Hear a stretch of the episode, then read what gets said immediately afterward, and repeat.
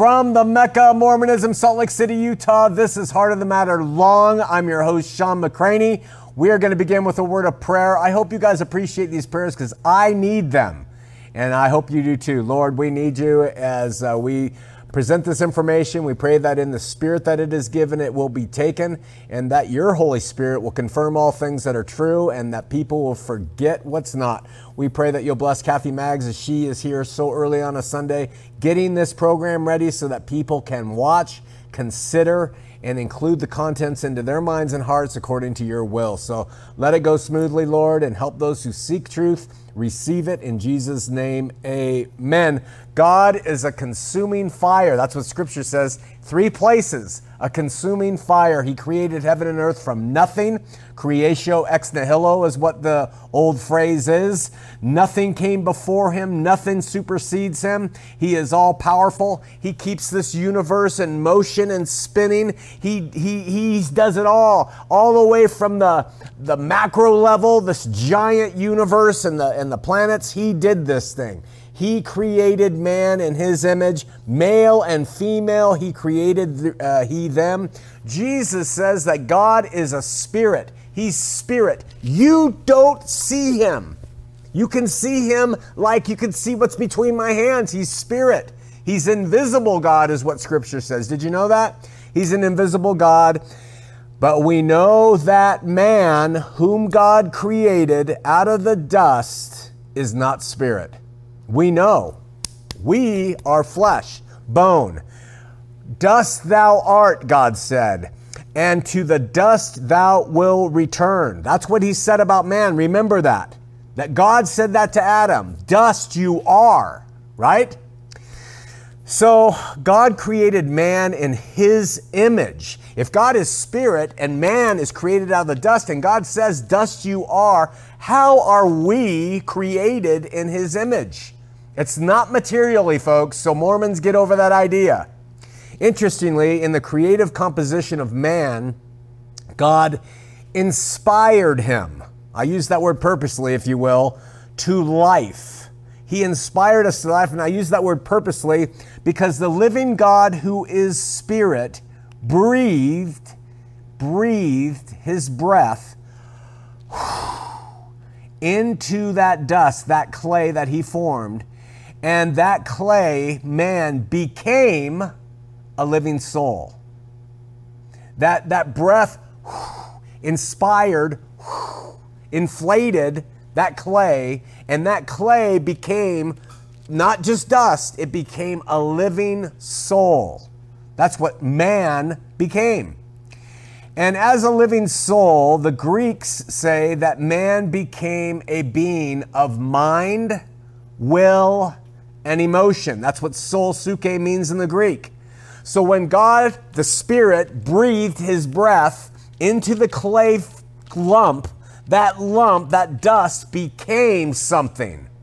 It became what? A living soul. A, something that was alive by God's breath that had a mind. It has will. It has emotions. And in that way, we are created in His image. In that way, we are like Him. That we have, like Him, a mind, we have will, we have emotion. Did you know God has emotion? He can be angry. He, he can shed tears, apparently. Of course, they're spiritual tears. He has a mind, he has a will, and that is how we are like him uh, it's not that other creations don't have mind, will, and emotion, but they don't have it in the same way and in the same capacity as God. God gave human beings that capacity to be like Him, to have, listen, our own mind, will, and emotion. And that's how God created man in His image, and He was man, three expressions in one being. I have uh, uh, uh, my, my mind, my will, my emotion in one being, all three, right? Man could think, mind, on his own, independent from God. We know that because Adam and Eve had the ability to think and choose and name animals and decide to go against God with their will, which was separate from God. Okay? And their attitude, they could believe things and, and we can see things and, and interpret things like we want, and we have emotions that are opposite of what God might want. We get to exercise those as we wish because we've been created in His image, right? So we have feel things. These elements introduce something to the human creation that other creations are limited in. You ready? Free will. And this made human beings autonomous creatures. Autonomous meaning you are free, you are independent. You're not puppeteered. There are some things that contribute, yes, but you are a free will individual from the creation because God made you in His image, and He is has free will, and so we too have that. Now, more and more people suggest that human beings don't have free will. They say human beings are determined by their genetics and their DNA and their environment and their nature and their nurture, and that we are atheists say this, Calvinists say this, all human beings are actually puppeted. That you, because you were born to this family and this race and this environment and these things happen to you, that by the time you're whatever age, you don't have any free will. You're on automation of what your experiences and environments have done to you. And I would agree that to some extent we are. I have a certain genetic makeup that I can see is in my parents. I have a certain uh, response to things because of my experiences. But I would suggest, contrary to our atheist friends and our Calvinist friends, that God gave us free will. He said, I have created you and I'm going to make you in my image, and you are, as Jean Paul Sartre said, condemned to be free. And that with this freedom, we are crushed daily by these opportunities and these demands, these condemnations to choose. And it's hard. We don't sometimes want choice. We want to be told. We will relinquish our free will over for someone else to take it and be responsible for it. That's why religions uh, are so popular. That's why cults grow. That's why governments in, in governmental regimes reign that are doing horrible things. Nazi Germany is because the people said, Hitler, you tell us our will. We're tired of thinking on our own. We're tired of our own independent thought. We're tired of making choices. We don't want this free will. And as Sartre said, we are condemned to be free. Even the choice to say, I don't want free will, is a choice. Yes, it is done in all amidst all the factors that contribute to the choices that we make, but in the end, we have free will and we are responsible for the choices that we make in the end, all responsible, all of us, and people don't like that. Yes, God will take in all mitigating factors. Oh, you were born a crack baby, so you, you okay, he'll take all that into account when, when the assessment comes down. He knows. You know, oh, you did this because you were uh, raped, and you did this because you were abused, and you did this because of your DNA. He'll take all that into account. But he's going to come down to the wire where once he's excluded all that, he's going to say, There was this much of you left in there, and you chose, buddy. And people don't want to hear that. So they go to determinism and they say, No, we're all determined. There's no choice. We are just determined by all those factors. I suggest that this gift in our creation is so precious, so godly that is the first two character of two characteristics that God cannot interfere with. When I say cannot, what I really mean is will not interfere with, because if he did, he would somehow interrupt the way he has done things from the start. And that would make him a respecter of persons. And that would make him a interloper and it will make him choosing to interfere with some people's decisions and choices and to not interfere with others. And that would make him, therefore, responsible for the final destination of every soul. No, no way. No way. And so that is the first thing that God cannot change. He cannot change the free will He has given every human individual created in His name. If they seek His interference, that's a different thing. Understand, if you seek God's interference in your life, that He can do that. If you pray to Him and say, Help me overcome this addiction, He can, he can step in and interface. But you will never, ever, you cannot believe in a God who will step in and interfere without your consent. And that might be one of the reasons why we seek to know Him and why we pray and why we have faith and why we offer up our lives to let Him step in and do the things that He wants to do on our behalf because we've given Him the permission. But unless we, the renter, open up the door and allow Him in, He's not stepping in. There's no interference. The ability to choose is intrinsic to the nature of being human. And in the end, that ultimately makes us all responsible for our choices, for our acts, and quite frankly, for our respective lives as a whole. Hand in hand with this reality, we're presented with the second thing which God cannot change. It goes hand in hand with free will, but it's kind of a, a distinct expression of free will that God cannot do anything with. Ready? Can't fix it, can't change it. He can try, but he cannot step in and do it. It has to come from within. This might seem like a no brainer because free will is in the hands of each individual, but this one does not stand so much as an irrefutable fact of human creation, but it lies in the free will choices that human beings make. You ready? In other words, I submit to you that in the face of our free will choice, some people make God's hands absolutely tied because of their free will choice in this one area. So he can't infringe upon free will and then taken to an extreme, he cannot do anything once this is in place in a human being. What is it?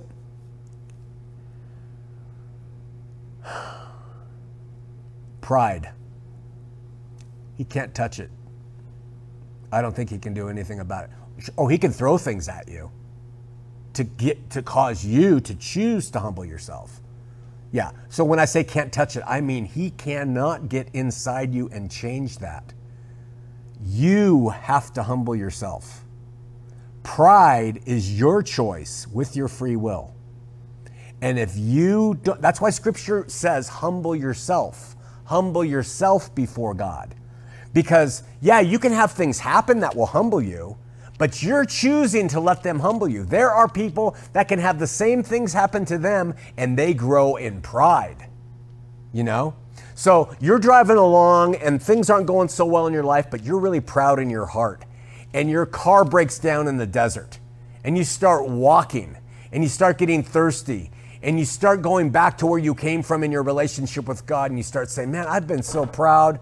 Oh, I can use this experience to see how proud I've been. Oh, I'm being humbled. Oh, I'm tired. Oh, I'm thirsty. Oh, God, help me. I'm sorry. He can use that experience that you have chosen to humble yourself, and, and, and you can use it together to bring you out of that place. The, the second person can walk along and their car breaks down, and they're like, You never do anything for me. And the thirstier they get, their fingers start coming out for God. And they say, You are an apt, mic, uh, absentee manager. You don't have any ability to do anything. Why? Why can't you just save me right here? You see? And he cannot stop that pride that exists in the heart of people who choose it. Cannot. Pride. I submit to you that God can help and work and fix and save anyone from anything. He can heal, He can redirect, He can console any and all free will individuals with the exception of those who operate by pride. When they start operating by pride, I think that he has to step back and he has to let it go where it wants. I've learned this firsthand in my own dealings with individuals over the past four decades. Someone is an egregious sinner. Help is possible. so long as their heart's open. They can be doing the worst sins, but if their heart is soft and they yearn to have God help them, it's completely possible. God can deal with that all day long, and He has. Someone's struggling in the faith, someone's struggling in their marriage, someone's having a crisis of faith. A humble heart before Him makes all things possible always. I don't care what it is in your life, if you're humble before Him, He will step in and help and help fix you. He can. But show me somebody, whatever stage they're in, sinful or not, who's proud, who's arrogant, who has bold justifications for them for their sin and rationalizations for themselves in their marriage, proud condemnation of God and his will and ways and I'm telling you God himself I do not believe can engage with somebody and break them of that if they're not willing. So we see those two tied together free will and pride. And they will ultimately find themselves alone. He will step back and leave them to their own devices. See, the existence of pride or humility is in the free will hands of every individual. In other words, by free will, every person is free to humble themselves. That's why the commands of Scripture are to humble yourself or not. That's a constant choice. To refuse to humble ourselves is to embrace pride, to refuse. And that serves to shut the door to any entrance God could have in His ability to work with you, heal you, uh, lead you, t- teach you. You shut the door through pride. Over the years, I've been involved personally with a young man in the faith, and we were friends based on our united love for our God and our devotion to Him through Christ. And he possessed a real spoken zeal for God through Christ, and it was constantly uh, expressed by him, and I love that about him because there was no filters, there was there was no uh, pr- pride, there was humility, there was contrition, and he was a sinner. You know, the whole time. We would talk openly about our respective failures, and he was absolutely a sinner, but God was able to constantly work with him, and God does because we're all sinners, right?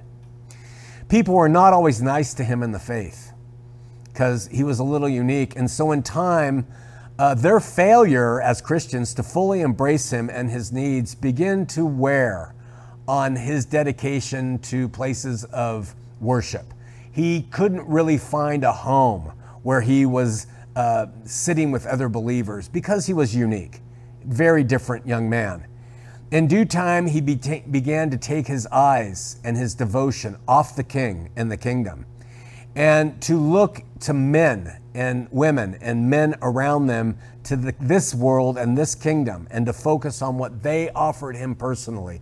Because in part, he wasn't getting it from other Christians. He really wasn't. The outside world was giving him more attention and more love as he was, as this unique soul. He started taking pride in himself. He started taking pride because that's what the world told him to do. Be proud of who you are you know? And he uh, was and is a homosexual. And so he began to take pride in his homosexuality. And we sat down on a number of times, and not a practicing homosexual, just in his heart, he was a homosexual. And he began to say things that, like, I'm proud I'm gay. And I'm proud Jesus made me gay. I'm proud of my sexuality. And I'm not going to let anybody tell me differently. And when I heard those things, I began to be a little concerned. And I told him, I'm a little worried about you. I'm worried about you because of your pride. I don't care that you're homosexual. I don't care that you're a licentious person. I don't care if you're sleeping with uh, women or men. That's between you and God. I care about that heart, brother, because that heart is becoming proud on something that you know we should not be proud of anything. I shouldn't be proud of my heterosexuality. Well, I want to walk around and say, wow, I've banged this many chicks. That is a problem. You know, so it's not about the sexuality. This is where we get it all wrong. That pride that he allowed into his life for his sexuality, to join the parades and say he's proud to be a, a gay Christian man, that was a signal to me that he has a foot on a slippery slope. But that wasn't enough. He just couldn't be gay or a homosexual. He had to be proud of his homosexuality. That's like a, a, a woman saying she's proud of her worldliness, or a, a woman saying she's proud of the men that she sleeps with, or a man saying he's proud of, of his uh, pride, or whatever it is. It's that heart. It's not the activity, it's the heart. I knew it wasn't going to work out well. He started to get his attention from the world, his validation from the world. Then he began to celebrate his uh, sexuality and the way the world celebrates it. And soon he began to express super um, human, humanism, ways toward humanism. Humanism became more of his uh, focus than God. What Jesus was to him, he began to move over and say, I am being more like Jesus to this world than Christians are. And he was proud of that. I do more for the poor. I do more for the homeless. I do this. I do that. Christians aren't doing jack. I follow Jesus. And there was pride that he followed Jesus better than others. So the slope is getting slip, more slippery. And I, I'm telling him over the past few years, I am worried about you. Why? I just am telling you that. I love you as a brother. You can do what you want, but I'm worried about you. Because these things contribute to that state of pride that human beings can quickly get. That's why we have to constantly humble ourselves. You see, that's the command that's on us. So he began more and more to talk about the community that helps the poor as being his real community, as the real Christians and he proudly compared them and their open love and their open support for him as a gay man feeding the poor to Christians who were a little bit more like, well, what about where's your love for Jesus? And admittedly, some Christians who were probably attacking him for being who he was. But I watched as the pride swelled pride for his way of living, pride for his way of seeing the world, pride for his activism. You can become proud in activism, and it can strip you right away from God and his and then and then you begin you know when you start to see the struggling and, and, suffering in the world and you're focused on them and you're doing so much for them it soon became well, where's god in all this suffering? Where's god in these homeless i am out there serving the homeless as a gay proud man and god he's not doing anything for them. Why is he allowing the suffering? And so then he moved into listening and studying Christopher Hitchens and Matt, Matt uh, uh, Dillahunty and all these other guys and, and reading and hearing their books. And I, I knew it wasn't going to be long. And he told me in advance, I'm starting to listen to these. I'd say, well, you know, all right, whatever. I don't think information can ever hurt you unless your heart's wrong. If your heart is set wrongly, information will destroy you. But if your heart's set right, nothing can bug, bug, you. That's why I'm not big on making rules of what you should and shouldn't read. I think I study everything possible. But God has given me the heart to say, be humble, look to Him always. And suddenly, with this little bit of information from, from these guys who uh, think they know all things about the non existence of God, I start to hear His tone change more and more. And to the uh, final point, is I begin to hear him repeat lines using Jesus' name. Well, Jesus fed the poor, and Jesus loved the poor, and Jesus never talked about homosexuals, and Jesus, Jesus, Jesus. Uh, but what he was really saying is, my way of doing Jesus is better than anybody else's way of doing Jesus. Pride. And the slippery slope took him down. And he then began to smoke pot constantly because of a geographical decision. And he's smoking it all day long. And he's listening to atheists under the influence of the pot. He is now proud to be a gay Christian man. He's now proud of the way he serves the community better than anybody else. He's doing what Jesus did better than anybody else. And that P R I D E word got him to a place where now he says, I'm really not sure I believe in God anymore.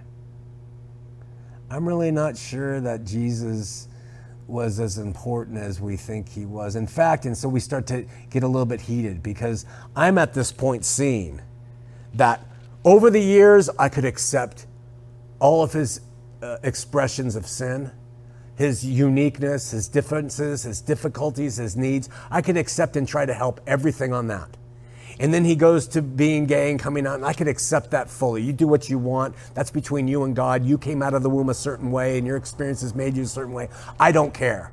I could accept everything working with him, but as he got further and further down the road, and then he became so muddled in his brain through constant use of pot and listening to atheists that he became so proud that he said, The creation story is proven false. And if the creation story is false, then the fall was false. And if the fall was false, there's no need for a Savior. And at that point, I said, We're done. Done. And I realized through my own experience, and I'm just a failing man, full of sin, pride too. But I realized through my own experience, you can be with somebody all the way as long as their heart is soft and they are willing to bring God in humbly and with contrition, a broken heart and a contrite spirit. But the moment they start thinking they're smarter, they're better, they know things that others don't, they're a better Christian than others, when you start letting that stuff in and your heart starts getting hard, I think God even says to people who get to that point, I'm done. I've got nothing more I can do with you. We see this evidenced in the parable of the prodigal son. Do you remember? Jesus says there was a father who had two sons, and one son said, Give me my inheritance, I want to leave. Now, something in him thought, I can do better with my life than being here under your tutelage. I'm going to leave and go off into a far country with the money that I take. And so he takes it. And he spends it all on riotous living, whatever that means. And he winds up poor and he's in a foreign country. And the only job he can get is to feed pigs and he's sitting there, and Jesus has this prodigal son. He, he says this in the story. And when the son came to his himself, when the son came to himself, you notice the father didn't chase the son all the way out to that proud place of spending his money on whores or whatever he did and all the things he did. The father let him go. And so Jesus says in the parable, and when he came to himself, this is the combination of God honoring free will and, and stepping away from pride because there's nothing he can do. And it says, and when he came to himself, he said, I could be a servant in my father's house rather than sitting here and eating the husks that are fed to pigs. And he came back. He humbled himself. I'll be a servant.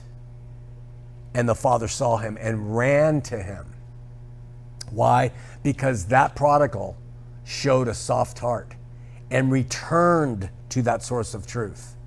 And the father came to him and embraced him and put a ring on his finger and a coat on his back and had a party and said, My son, who was a sinner, has returned. He rejoiced because the son came to his own senses and he allowed himself to be humbled rather than full of pride. As if and when you see your free will, which we all have, that God will not mess with, and you see that you are taking a take on life that is proud, and I don't care what the subject is, if you're a Christian and you think you're better than a Mormon, if you are a Catholic and you think you're better than Orthodox, if it's religious pride, if it's personal pride because you're so good at this sport or that sport, if it's because you're so handsome, if it's because you're so beautiful, you give more to the church than anybody else. If it's that stuff, pull it back. Humble yourself before God. Place yourself in His care and His hands and have Him show you the error of your ways. He can't do it without, uh, uh, without an invitation, without an introduction. He cannot step in and change you. I am convinced that the New Jerusalem will be full of His children, His sons and daughters. And outside of that place will be people who aren't filled necessarily with sin. That's been taken care of. Who aren't filled with, they are filled with free will pride. And He can't touch them until they're willing. Remember, we're having an open water baptism Sunday, the September 26th, here at the campus studios. Join us 12 o'clock to 2 o'clock. Baptisms are the way you want to do them. Food will be free. We'd love to see you, and we'll uh, talk then.